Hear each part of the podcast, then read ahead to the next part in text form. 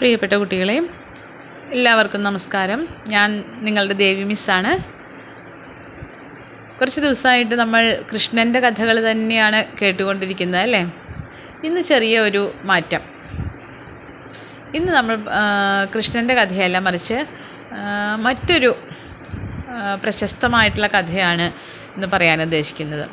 നമുക്കറിയാം നമ്മളുടെ പുരാണങ്ങൾ നോക്കിയാൽ തന്നെ അനവധി ആളുകൾ വിശിഷ്ട വ്യക്തിത്വങ്ങൾ അവരുടെ ജീവിതം സമൂഹത്തിന് വേണ്ടിയിട്ട് എന്താ സമർപ്പിച്ചതായിട്ടുള്ള കഥകൾ നമ്മൾ ധാരാളം കേട്ടിട്ടുണ്ട്. അല്ലേ?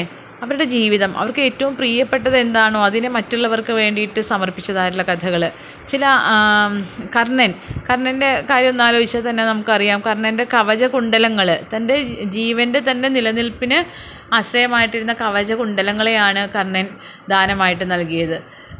ശിബി ചക്രവർത്തി അദ്ദേഹം തന്റെ തുടയിലെ മാംസം ദാനം ചെയ്ത കഥ നമ്മൾ കേട്ടിട്ടുണ്ടാകും അപ്പോൾ ഇങ്ങനെയുള്ള പിന്നെ ഒരു മകൻ തന്റെ അച്ഛന് വേണ്ടിയിട്ട് തന്റെ യൗവനം ദാനമായിട്ട് നൽകിയിട്ടുണ്ട്. ഇങ്ങനെ എത്ര എത്രയോ കഥകളാണ് ത്യാഗത്തിന്റെയും ദാനത്തിന്റെയും ഒക്കെ ആ ഒരു മഹിമ വിളിച്ചോതിക്കൊണ്ട് നമ്മളുടെ മുമ്പിലുള്ളത്.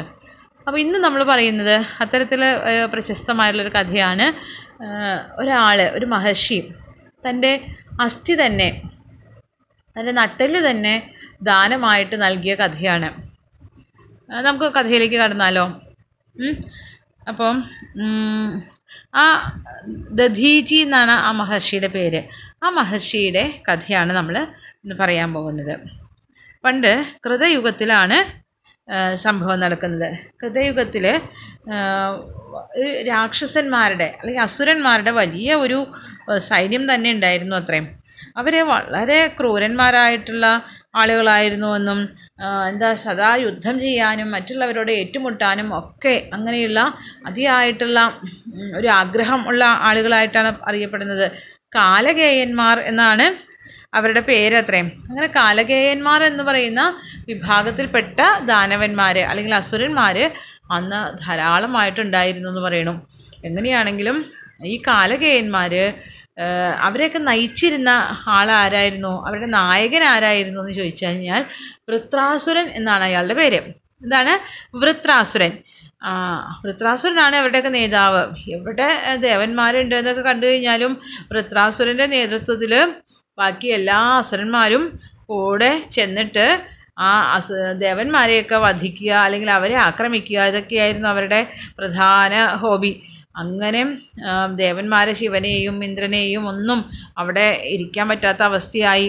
ദേവന്മാർക്ക് ആ സ്വർഗത്തിൽ ദേവലോകത്തിലൊന്നും ഇരിക്കാൻ കഴിയുന്നേയില്ല. ഇന്ദ്രനാണെങ്കിൽ തന്റെ ആ സിംഹാസനത്തിൽ ഇന്ദ്രസഭയിൽ സിംഹാസനത്തിൽ പോയി ഇരിക്കാനേ പറ്റുന്നില്ല. കാരണം ഏത് സമയത്തും വൃത്രാസുരന്റെ ആക്രമണമാണ്. പേടിച്ചിട്ട് അവിടെ പോയി ഇരിക്കാനേ പറ്റുന്നില്ല. അപ്പോൾ അങ്ങനെയുള്ള ദേവന്മാരൊക്കെ ഇവരെ കൊണ്ടുള്ള ഈ കാലകേയന്മാരെ കൊണ്ടുള്ള ആക്രമണ നിമിത്തം വല്ലാതെ വിഷമിച്ചു കഴിഞ്ഞു. അങ്ങനെ വിഷമിച്ച് വിഷമിച്ച് അവർക്ക് ആലോചിച്ചു ഇനി എന്താ വേണ്ടത്? എങ്ങനെയെങ്കിലും ഈ കാലകേയന്മാരെ പ്രത്യേകിച്ച് ആ വൃത്രാസുരനെ നമുക്ക് കൊന്നു കളയണം അവനെ കൊന്നു കളയാനുള്ള വഴി എന്താണ്? എന്ന് ആലോചിച്ചു. അങ്ങനെ ആലോചിച്ച് എല്ലാവരും കൂടി ചേർന്ന് ബ്രഹ്മാവിന്റെ അടുത്ത് എത്തിയത്രേ സങ്കടം ബോധിപ്പിക്കാനായിട്ട്. അപ്പോൾ പറഞ്ഞു ഇതാ പിതാമഹ പിതാമഹനാണല്ലോ അദ്ദേഹം. അദ്ദേഹത്തോട് പറഞ്ഞു ഞങ്ങൾക്ക് സഹിക്കാൻ വയ്യ. ഞങ്ങളുടെ വാസസ്ഥാനങ്ങളിൽ താമസിക്കാൻ പോലും ഞങ്ങൾക്ക് സാധിക്കുന്നില്ല. അങ്ങനെയൊക്കെയുള്ള അവസ്ഥയാണ്. അങ്ങ് എങ്ങനെയെങ്കിലും ഞങ്ങളെ രക്ഷിക്കണം. ആ വൃത്രാസുരനെയും കൂട്ടരെയും എങ്ങനെയെങ്കിലും ഒന്ന് കൊന്നു തരണം എന്നൊക്കെ പറഞ്ഞു. ഇതൊക്കെ കേട്ടപ്പോൾ ബ്രഹ്മാവ് പറഞ്ഞു മനസ്സിലായി. നിങ്ങൾ വിഷമിക്കൊന്നും വേണ്ട. നിങ്ങളുടെ സങ്കടമൊക്കെ എനിക്ക് മനസ്സിലായി. ഞാൻ അതിനുള്ള പരിഹാരമൊക്കെ കണ്ടിട്ടുണ്ട്. നിങ്ങൾ പറയാതെ തന്നെ ഞാൻ എന്താ അതിനുള്ള പരിഹാരം എന്നൊക്കെ ആലോചിച്ച് വെച്ചിട്ടുണ്ട്. ആ വൃത്രാസുരനെ സംഹരിക്കണമെങ്കിൽ ഒരേ ഒരു മാർഗമുള്ളൂ. അവനെ സാധാരണ ആയുധങ്ങൾ കൊണ്ടൊന്നും വധിക്കാനായിട്ട് സാധിക്കില്ല.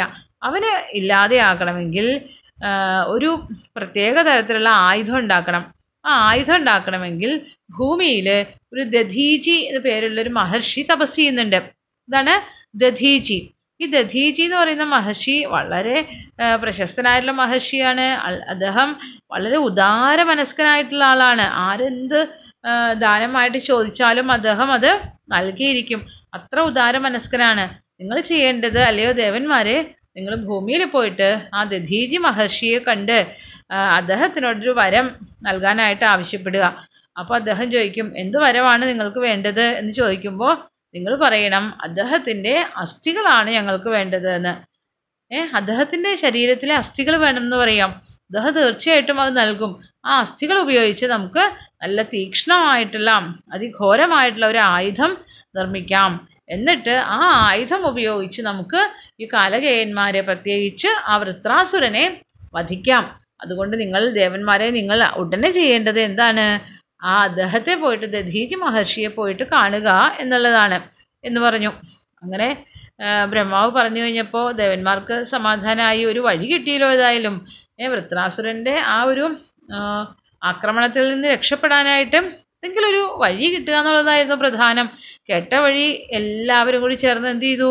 വേഗം ഭൂമിയിലേക്ക് പോയി. ദധീജി മഹർഷിയുടെ മുന്നിൽ ചെന്ന് അവരുടെ അവരെല്ലാം കൂടി ചെന്ന് അദ്ദേഹത്തിന് മുമ്പിൽ പ്രത്യക്ഷപ്പെട്ടു. മഹർഷി ചോദിച്ചു എന്താണ് ദേവന്മാരെല്ലാവരും കൂടി വന്നിട്ടുണ്ടല്ലോ? എന്താണ് കാര്യം കാര്യം എന്നൊക്കെ ചോദിച്ചപ്പോൾ ദേവന്മാർ പറഞ്ഞു ദാ മഹർഷി അങ്ങ് ഞങ്ങൾക്കൊരു വരണം വരം തരണം എന്ന് അപ്പോൾ മഹർഷി ഞെട്ടിപ്പോയി. സാധാരണ ഞങ്ങൾ മുനിമാരൊക്കെ തപസ് ചെയ്ത് ദേവന്മാരെ പ്രത്യക്ഷപ്പെടുത്തിയിട്ട് അങ്ങോട്ട് ചോദിക്കാറാണ് പതിവ്. അല്ലേ കുറേ കാലം തപസ് ചെയ്ത് കഴിയുമ്പോഴാണ് ദേവന്മാർ പ്രത്യക്ഷപ്പെടുക. അപ്പോൾ നമ്മൾ അങ്ങോട്ട് ചോദിക്കും എന്താ ഭഗവാനെ ഞങ്ങൾക്ക് ഇന്ന വരം തരണേ എന്നൊക്കെ ആവശ്യപ്പെടും. ഇതിപ്പോൾ അതല്ല ഉണ്ടായത്. ദേവന്മാർ നേരിട്ട് വന്ന് പ്രത്യക്ഷപ്പെട്ടിട്ട് അവർക്ക് വരം കൊടുക്കണമെന്ന് ആവശ്യപ്പെട്ടേക്കാണ് ഇതെന്താണാവോ എന്ന് ചോദിച്ച് മഹർഷി വളരെ ഉദാര മനസ്കരാണല്ലോ. മഹർഷി പറഞ്ഞു ഇതാ ഞാൻ നിങ്ങൾക്ക് വരം തരാനോ? നിങ്ങൾ എന്താ വേണ്ടതെന്ന് ചോദിക്കൂ. എന്നെ കൊണ്ട് കഴിയുന്ന എന്തും ഞാൻ നിങ്ങൾക്ക് ചെയ്തു തന്നിരിക്കും എന്ന്. ദേവന്മാരൊന്നും മടിച്ചു. എങ്ങനെയാണ് ചോദിക്കുക? വേറൊന്നുമല്ല. അദ്ദേഹത്തിന്റെ തന്നെ അസ്ഥികളാണ് ചോദിക്കുന്നത്. അദ്ദേഹത്തിന്റെ അസ്ഥികൾ തരണമെങ്കിൽ അദ്ദേഹത്തിന്റെ ശരീരം ഉപേക്ഷിക്കണം. അദ്ദേഹം മരിക്കണം അല്ലേ? അപ്പോൾ അത് കാരണം ദേവന്മാർക്ക് ആദ്യം ഒരു മടിയൊക്കെ ഉണ്ടായി. എന്നാലും അവർ ആ ഭഗവാന്റെ സ്മരണയോട് കൂടിയിട്ട് ആ മഹാവിഷ്ണു ഒക്കെ കൂടെ തന്നെയുണ്ട്. അങ്ങനെ ദധീജ മഹർഷിയുടെ അടുത്ത് പറഞ്ഞു ദാ മഹർഷി അങ്ങ് ഞങ്ങളോട് ക്ഷമിക്കണം. ഞങ്ങൾ ഇവിടെ വരാൻ കാരണം എന്താണെന്നോ ഇങ്ങനെ ആ വൃത്രാസുരനെ കൊണ്ട് ഞങ്ങൾ ആകെ കഷ്ടപ്പെട്ടിരിക്കുകയാണ്. ആകെ കഷ്ടപ്പെട്ടിരിക്കുകയാണ്. ഞങ്ങൾക്ക് ദേവന്മാർക്ക് അവിടെ ജീവിക്കാൻ പറ്റാത്ത അവസ്ഥയാണുള്ളത് എന്നൊക്കെ. അതുകൊണ്ട് വൃത്രാസുരനെ വധിക്കാനായിട്ട് അങ്ങയുടെ അസ്ഥികൾ കൊണ്ട് ഒരു ആയുധം ഉണ്ടാക്കാം എന്നാണ് ബ്രഹ്മാവ് പറഞ്ഞിരിക്കുന്നത്. അതുകൊണ്ടാണ് ഞങ്ങൾ അങ്ങേ കാണാനായിട്ട് ഇവിടെ വന്നേക്കുന്നതെന്ന്. അദ്ദേഹത്തിന്റെ ആശ്രമത്തിന്റെ അവസ്ഥ എന്താണെന്നറിയോ? അദ്ദേഹത്തിന്റെ ആശ്രമം അറിഞ്ഞിരിക്കേണ്ടതാണ്. സരസ്വതി നദിയുടെ തീരത്താണത്ര ആ ദധീജി മഹർഷിയുടെ ആശ്രമം. വളരെ അനവധി പലതരത്തിലുള്ള വൃക്ഷ ലതാ ലതകളൊക്കെ നിറഞ്ഞു നിൽക്കുന്ന അങ്ങനെ നിബിഡമായിട്ടുള്ള ഒരു കാടിന്റെ നടുക്കാണ് അദ്ദേഹത്തിന്റെ ആശ്രമം. അവിടെ ഇങ്ങനെ വണ്ടുകളൊക്കെ പാറിക്കളിക്കുന്നുണ്ട് വണ്ടുകൾ മുരണ്ട് നടക്കുന്നുണ്ട് കുയിലുകളുടെയൊക്കെ ശബ്ദം കേൾക്കാം. പിന്നെ അവിടുത്തെ ഒരു പ്രത്യേകത എന്താണെന്ന് വെച്ചാൽ ആശ്രമ പരിസരമായതുകൊണ്ടാവാം അവിടെ വളരെ ഹിംസ്ര ജന്തുക്കൾ പോലും പരസ്പര വൈരികളായിട്ടുള്ള ഹിംസ്ര ജന്തുക്കൾ പോലും ഒരു ഭയവുമില്ലാതെ ഒരു പേടിയുമില്ലാതെ അതിലൂടെ ഇങ്ങനെ സഞ്ചരിക്കുകയാണ്. അവിടെ മാൻപേടകൾ നടക്കുന്നുണ്ട്. വലിയ കടുവകളും സിംഹങ്ങളും ഒക്കെ നടക്കുന്നുണ്ട്. പക്ഷെ ആരും മറ്റുള്ളവയെ ആക്രമിക്കുകയോ കൊന്നു തിന്നാൻ ശ്രമിക്കുകയോ ഒന്നും ചെയ്യുന്നില്ല. ഒരു അതുകൊണ്ട് തന്നെ അവർക്ക് ആർക്കൊരു ഭയവുമില്ല. ഒരു പേടിയുമില്ലാതെയാണ് അവർ അതിലേക്ക് നടക്കുന്നത്. മതം പൊട്ടിയ ആനകൾ പിടിയാനകൾ ഇതൊക്കെ ആ ആശ്രമത്തിന്റെ തൊട്ടടുത്തുള്ള പൊയ്കയിൽ വന്ന് കൂട്ടമായിട്ട് കളിക്കുന്നു. ആ വെള്ളമൊക്കെ കുടിക്കുന്നു. അനവധി പക്ഷി മൃഗാദികളൊക്കെ ഉണ്ട്. ഇതൊക്കെയാണ് ആ ദധീജി മഹർഷിയുടെ ആശ്രമ പരിസരം എന്ന് പറയുന്നത്. അവിടെ എത്തിച്ചേർന്ന ദേവന്മാർക്ക് ശരിക്കും ഇതാണോ സ്വർഗം എന്ന് തോന്നിപ്പോയി. അത്ര സുന്ദരമായിട്ടുള്ള പ്രദേശമാണ്. ഏതായാലും ദധീജി മഹർഷി അവിടെ ഇവരുടെ ആ ഒരു നിവേദനം അല്ലെങ്കിൽ ഇവർ പറഞ്ഞ ആ അഭ്യർത്ഥന അതൊക്കെ മാനിച്ചു. ദധീജി മഹർഷി പറഞ്ഞു നിങ്ങൾ സമാധാനപ്പെടൂ. നിങ്ങളുടെ ആവശ്യം ഞാൻ നടത്തി തരാം. എന്റെ അസ്ഥികൾ ഇതാ നിങ്ങൾ എടുത്തുകൊള്ളൂ എന്ന് പറഞ്ഞുകൊണ്ട് എന്ത് ചെയ്തു? തന്റെ ശരീരം ഉപേക്ഷിക്കാൻ അദ്ദേഹം തയ്യാറായി. അദ്ദേഹം ആ സമാധിസ്ഥനായിട്ട് ഇരുന്നു. വളരെ ധ്യാനത്തോടു കൂടി ഇരുന്നു.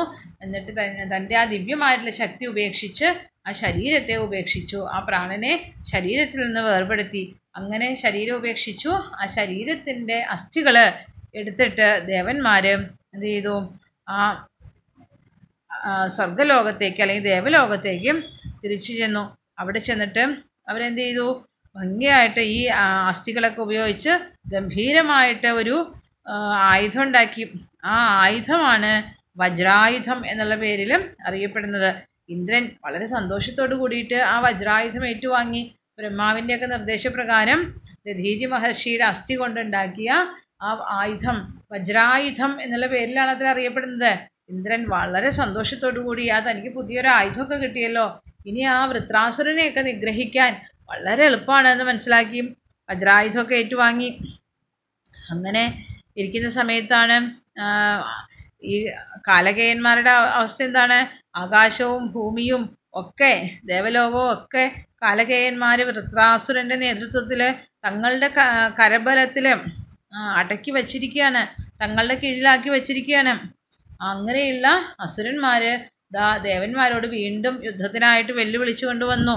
ആ സമയത്ത് വജ്രായുധമൊക്കെ കയ്യിലേന്തിക്കൊണ്ട് ഇന്ദ്രൻ ദാ വീണ്ടും പോരിനായിട്ട് ഇറങ്ങി. വലിയ എന്താ ഗിരിശൃംഗങ്ങൾ പോലെയാണ് വലിയ മലകൾ പോലെയാണ് അത്ര ശക്തിയുള്ള ദാനവന്മാരെ അല്ലെങ്കിൽ അസുരന്മാരാണ് വൃത്തൻ ഈ വൃത്രാസുരനോടൊപ്പം ദേവന്മാരുടെ നേർക്ക് പാഞ്ഞെടുക്കുന്നത്. വലിയ മല പോലെയാണ് ഓരോ ശരീരവും. അത്രയും വലിയ ശക്തിമാന്മാരായിട്ടുള്ള ശക്തന്മാരായിട്ടുള്ള ആ അസുരന്മാർ ദേവന്മാരുടെ നേർക്ക് പാഞ്ഞെടുത്തു. കുറച്ച് സമയത്തേക്ക് അതിഗംഭീരമായിട്ടുള്ള യുദ്ധം ഘോരമായിട്ടുള്ള യുദ്ധം അവിടെ അരങ്ങേറി. അല്ലേ? ശരീരങ്ങളിങ്ങനെ തങ്ങളുടെ വാളൊക്കെ ഉപയോഗിച്ച് പരസ്പരം മുറിച്ചു തള്ളുകയാണ്. ഏ ആ വാളിങ്ങനെ വീശുന്ന ശബ്ദം ആകാശത്ത് നിന്ന് ശിരസ്സുകളൊക്കെ ഇങ്ങനെ പാ എന്താ മുറിഞ്ഞിട്ട് ഇങ്ങനെ പാഞ്ഞു വീഴുന്നതായിട്ടുള്ള രംഗങ്ങൾ അല്ലേ? ഇതൊക്കെ ആ യുദ്ധരംഗത്തെ വളരെ ബീഭത്സമാക്കി തീർത്തു. പലർക്കും അംഗവിച്ഛേദങ്ങളൊക്കെ ഉണ്ടായി പലരുടെയും തല തന്നെ തെറിച്ചു പോകുന്ന അവസ്ഥയൊക്കെ ഉണ്ടായി. അപ്പം അങ്ങനെ ഈ കാലകേയന്മാരാണെങ്കിലോ ഒരു പർവതങ്ങൾ പോലെയാണ് സ്വർണ കവചമൊക്കെ അണിഞ്ഞ് കയ്യിൽ പരിചകളൊക്കെ പിടിച്ചുകൊണ്ട് ഒരു കത്തിക്കാളുന്ന പർവതങ്ങൾ പോലെയാണ് പാഞ്ഞെടുക്കുന്നത്. അങ്ങനെയുള്ള അവരുടെ ആ ഘോരമായിട്ടുള്ള പ്രഭാവത്തെ തടുക്കാനാവാതെ കുറേ നേരം കഴിഞ്ഞപ്പോഴേക്കും ദേവന്മാർ പിന്തിരിഞ്ഞ് ഓടാൻ തുടങ്ങി. ദേവന്മാർ വജ്രായുധം ഇന്ദ്രന്റെ കയ്യിലുണ്ടെന്ന് പറഞ്ഞിട്ടൊന്നും കാര്യമില്ല. ഇവർക്ക് ഏറ്റ് മുട്ടി. ചെറുത്ത് നിൽക്കാനായിട്ട് സാധിക്കുന്നില്ല. ദേവന്മാരൊക്കെ പിന്തിരിഞ്ഞ് ഓടാൻ തുടങ്ങി. ഇത് കണ്ടിട്ട് ദേവന്മാരൊക്കെ തന്റെ കൂടെയുള്ള ദേവന്മാരാണ് തന്റെ ശക്തി എന്ന് പറഞ്ഞിട്ടാണ് ഇന്ദ്രൻ നിന്നത്. നോക്കുമ്പോൾ ആ ദേവന്മാരൊക്കെ തിരിഞ്ഞോടുന്നു അത് കേട്ട വഴി ഇന്ദ്രൻ കണ്ട വഴി ഇന്ദ്രനും ഭയമായി. ഇന്ദ്രനെ പലപ്പോഴും നമ്മൾ പുരാണങ്ങളിലൊക്കെ കാണുന്നത് വളരെ ഒരു പേടിയുള്ള ആളായിട്ടാണ്. അത്രയ്ക്കധികം ധൈര്യമൊന്നുമില്ലാത്ത ഒരാളായിട്ടാണ് കാണുന്നത്. ഇന്ദ്രനെ ഇത് കണ്ടപ്പോൾ വല്ലാതെ ഭയന്നു പോയി ഉടനെ ഇന്ദ്രൻ എന്ത് ചെയ്തു? വേഗം പോയിട്ട് ആ സാക്ഷാൽ നാരായണനെ ആ സാക്ഷാൽ മഹാവിഷ്ണുവിനെ അഭയം പ്രാപിച്ചു. എന്നിട്ട് പറഞ്ഞു ഭഗവാനെ ദാ എന്നെ കൊണ്ടാവുന്നില്ല. ദാ ദേവന്മാരൊക്കെ പേടിച്ച് ഓടിക്കഴിഞ്ഞു ഞാൻ തന്നെ വിചാരിച്ചാൽ ഇവരെ നേരിടാനൊന്നും സാധിക്കില്ല. എന്റെ ശക്തിയൊക്കെ ആകെ ചോർന്നു പോകുന്ന പോലെ ഉണ്ടെന്ന് ഇതൊക്കെ കണ്ട് പരിഭ്രമിച്ച് നിൽക്കുന്ന ആ ഇന്ദ്രന്റെ ശരീരത്തിലേക്ക് വിഷ്ണു എന്ത് ചെയ്തു? തന്റെ സ്വന്തം തേജസ് അങ്ങനെ പകർന്നു നൽകി എന്നാണ് പറയുന്നത്. അങ്ങനെ തന്റെ തേജസ് നൽകിയിട്ട് ആ ഇന്ദ്രനെ കുറച്ചുകൂടി ശക്തിയൊക്കെ കൊടുത്തു. അങ്ങനെ ദേവന്മാരും ബാക്കിയുള്ള ബ്രഹ്മർഷിമാർ അവരൊക്കെ വന്നു. അവരുടെയൊക്കെ തേജസ്സിന്റെ ഒരു വലിയ ഭാഗം തന്നെ ഇന്ദ്രന് ഡൊണേറ്റ് ചെയ്തു അല്ലേ? അവരുടെ ശക്തിയൊക്കെ കുറേ ഇന്ദ്രനിലേക്ക് പകർന്നു കൊടുത്തു. ഇന്ദ്രന് ഒരു ആത്മബലം ഉണ്ടാവട്ടെ. ഈ കാലകയന്മാരെയൊക്കെ ഏറ്റുമുട്ടാനുള്ള ശക്തി ഉണ്ടാവട്ടെ. ഇന്ദ്രനാണല്ലോ നേതൃസ്ഥാനത്ത് നിൽക്കുന്നത്. അങ്ങനെ ഇന്ദ്രന് ശക്തി ഉണ്ടാവട്ടെ എന്ന് വിചാരിച്ചു.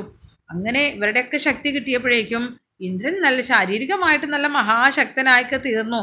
പക്ഷേ ആ ശക്തിയോട് കൂടിയിട്ട് ആക്രമിക്കാൻ തുടങ്ങി കഴിഞ്ഞപ്പോൾ ആ കാലകേയനായിട്ടുള്ള ആര്? ആ വൃത്രാസുരൻ. വൃത്രാസുരന് അതിലും വലിയ ദേഷ്യം വന്നു. കല്ലി അങ്ങോട്ട് കൊണ്ടിട്ട് എന്താ മൂന്ന് ലോകങ്ങളും കുലുങ്ങുന്ന രീതിയിലാണ് അല്ലറി കൊണ്ട് അടുത്ത് വരുന്നത്. ആ അല്ലറിയുള്ള ആ വരവ് കണ്ടപ്പോൾ തന്നെ ഇന്ദ്രൻ ആകെ പേടിച്ചു പോയി വല്ലാതെ ഭയന്നു പോയി വല്ലാതെ ഭയന്ന് പിന്തിരിഞ്ഞ് ഓടാൻ പോവുകയാണ് ഇന്ദ്രൻ. ഇന്ദ്രൻ തിരിഞ്ഞ് ഓടാൻ പോകുന്ന സമയത്ത് ഒരു പണി പറ്റിച്ചു. എന്താണ്? പേടിച്ചിട്ട് തന്റെ കയ്യിലിരുന്ന വജ്രായുധം ഉണ്ടല്ലോ. ആ ആയുധം ഒരൊറ്റ അങ്ങോട്ട് കൊടുത്തു. ആരുടെ നേർക്ക്? ഈ വൃത്രാസുരന്റെ നേർക്ക് ഒരൊറ്റ ഏറായിരുന്നു. അത് അങ്ങ് എറിഞ്ഞിട്ടാണ് ആരോടിയത് ഇന്ദ്രൻ ഓടിയത്. ഈ വജ്രായുധം കൃത്യമായിട്ട് വൃത്രാസുരന്റെ ശരീരത്തിൽ ചെന്ന് പതിച്ചു. അതോടുകൂടിയിട്ട് ആ വൃത്രാസുരൻ താഴേക്ക് വീണു. ആ വജ്രായുധമേറ്റ് വൃത്രാസുരൻ താഴേക്ക് വീണു. ഒരു എന്താ പർവതം താഴേക്ക് വീണതുപോലെ ആയിരുന്നു ആ പർവത തുല്യമായിട്ടുള്ള അത്ര വലിയ ശരീരം താഴേക്ക് വീണു. നിശ്ചലമായി. ആ വജ്രം എറിഞ്ഞ ശേഷം എന്താ സംഭവിച്ചത്? തന്റെ വജ് താനെറിഞ്ഞ വജ്രായുധം ആ വൃത്രാസുരന്റെ മേലെങ്ങാൻ പതിച്ചോ? അതോ ഇനി വേറെ എവിടേക്കെങ്കിലും ആണോ ചെന്ന് വീണത്. അതൊരു വേറെ തങ്ങളുടെ തന്നെ ഏതെങ്കിലും ദേവന്മാരുടെയൊക്കെ മേലും മുട്ടി അവർക്കും വല്ല ആപത്തുണ്ടായോ എന്നൊന്നും ആരും നോക്കുന്നില്ല. ഇന്ദ്രൻ നോക്കുന്നില്ല. ഇന്ദ്രൻ നേരെ പേടിച്ചിട്ട് ആ വജ്രായുധം എറിഞ്ഞിട്ട് വളരെ ഭീതിയോട് കൂടിയിട്ട് ഓടി ഓടിപ്പോയിട്ട് ഏതോ ഒരു സരസിന്റെ ഉള്ളിൽ ഏതോ ഒരു തടാകത്തിൽ ആ ജലത്തിന്റെ ഉള്ളിൽ പോയിട്ട് ഒളിച്ചിരിക്കാനായിട്ട് ഓടിപ്പോയി. കാരണം അങ്ങനെ വന്ന് വൃത്രാസുരൻ തന്നെ വന്ന് തൂക്കിയെടുത്ത് ആക്രമിച്ചാലോ എന്ന് പേടിച്ചിട്ട് ആ ഒരു ജലാശയത്തിന്റെ അടിയിൽ പോയി ഒളിച്ചിരിക്കാനായിട്ടാണ് ഓടിയത്. കുറച്ച് കഴിഞ്ഞപ്പോൾ ബാക്കി ആളുകളൊക്കെ നോക്കി. നോക്കുമ്പോൾ എന്താണ്? ഇന്ദ്രൻ എറിഞ്ഞ വജ്രായുധമേറ്റും ഇതാ വൃത്രാസുരൻ മരിച്ചു കിടക്കുകയാണ്. ഒരു വലിയ ഇതാ ഒരു ഹിമാലയ പർവതം അങ്ങനെ വെട്ടിയിട്ട പോലെയാണ് വൃത്രാസുരന്റെ ശരീരം കിടക്കുന്നത് നിശ്ചലമായിട്ട് കിടക്കുന്നത്. പക്ഷെ പരിഭ്രമവും ഉത്കണ്ഠയൊക്കെ കാരണം ഇന്ദ്രൻ മാത്രം അത് അറിഞ്ഞില്ല എന്നേ അങ്ങനെ വൃത്രനെ ഈ ഇന്ദ്രൻ വധിച്ചു എന്ന് അറിഞ്ഞപ്പോൾ ദേവന്മാരൊക്കെ സർവശക്തി എടുത്ത് ഓടിപ്പോയത് പേടിച്ച് ഓടിപ്പോയ ദേവന്മാരൊക്കെ ഉണ്ട്. അവരൊക്കെ വളരെ ശക്തിയെടുത്ത് തങ്ങളുടെ സർവശക്തി എടുത്തുകൊണ്ട് തിരിച്ചു വന്നു. ഇത് ബാക്കിയുള്ള ദാനവ സൈന്യത്തെ ബാക്കിയുള്ള കാലകയന്മാരെയൊക്കെ കൊന്നൊടുക്കാൻ തുടങ്ങി. അവസാനം ബാക്കിയുള്ള ആളുകളൊക്കെ ചെന്ന് പറഞ്ഞു ദാ ഇന്ദ്രനെ കണ്ടുപിടിച്ചു. എന്നിട്ട് പറഞ്ഞു ദാ അങ്ങ് വലിയ ആളായിരിക്കണു? കാരണം എന്താ അങ്ങാണ് ദാ വൃത്രാസുരനെ വധിച്ചത്. എന്നേക്കുമായിട്ട് ആ വൃത്രാസുരന്റെ ശല്യത്തിൽ നിന്ന് നമ്മളിതാ മുക്തരാക്കപ്പെട്ടിരിക്കുന്നു. എന്ന് പറഞ്ഞ് അങ്ങനെ ഇന്ദ്രനെ വിളിച്ചു കൊണ്ടുവന്നു. ആളുകളൊക്കെ വളരെ സന്തോഷത്തോടു കൂടിയിട്ട് കൊട്ടും മേളമൊക്കെ ആയി. അതങ്ങനെ ആർഭാടത്തോടു കൂടിയിട്ട് അവരതങ്ങനെ ആഘോഷിച്ചു എന്നാണ് പറയുന്നത്. അങ്ങനെ ദധീജി മഹർഷി ആ അസുരനെ വധിക്കാൻ വേണ്ടിയിട്ട് തന്റെ ജീവൻ പോലും തന്റെ അസ്ഥി നൽകാൻ വേണ്ടിയിട്ട് തന്റെ ജീവൻ പോലും ത്യജിച്ചു എന്നുള്ളതാണ് ഈ കഥയിൽ നിന്ന് മനസ്സിലാക്കേണ്ടത്. അപ്പോൾ മഹത് വ്യക്തികൾ എപ്പോഴും അങ്ങനെയാണ്. പരോപകാരാർത്ഥം ഇതം ശരീരം എന്ന് പറയും. എന്ത് വെല്ലുവിളിയെയും ഏറ്റെടുക്കാനായിട്ട് അവർ തയ്യാറായിരിക്കും. മറ്റുള്ളവർക്ക് വേണ്ടിയിട്ട് മറ്റുള്ളവരുടെ നന്മയ്ക്ക് വേണ്ടിയിട്ട് സ്വന്തം ശരീരം സ്വന്തം പ്രാണൻ വരെ ഉപേക്ഷിക്കാൻ തയ്യാറുള്ളവരായിരിക്കും എപ്പോഴും മഹൽ വ്യക്തികൾ.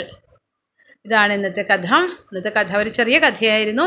എങ്കിലും അതിൽ നിന്ന് പഠിക്കാനുള്ള ഗുണപാഠം എന്ന് പറയുന്നത് വളരെ വളരെ വലുതാണ്. ആ ദധീജി മഹർഷിയെ നമുക്ക് മനസ്സിൽ സ്മരിക്കാം.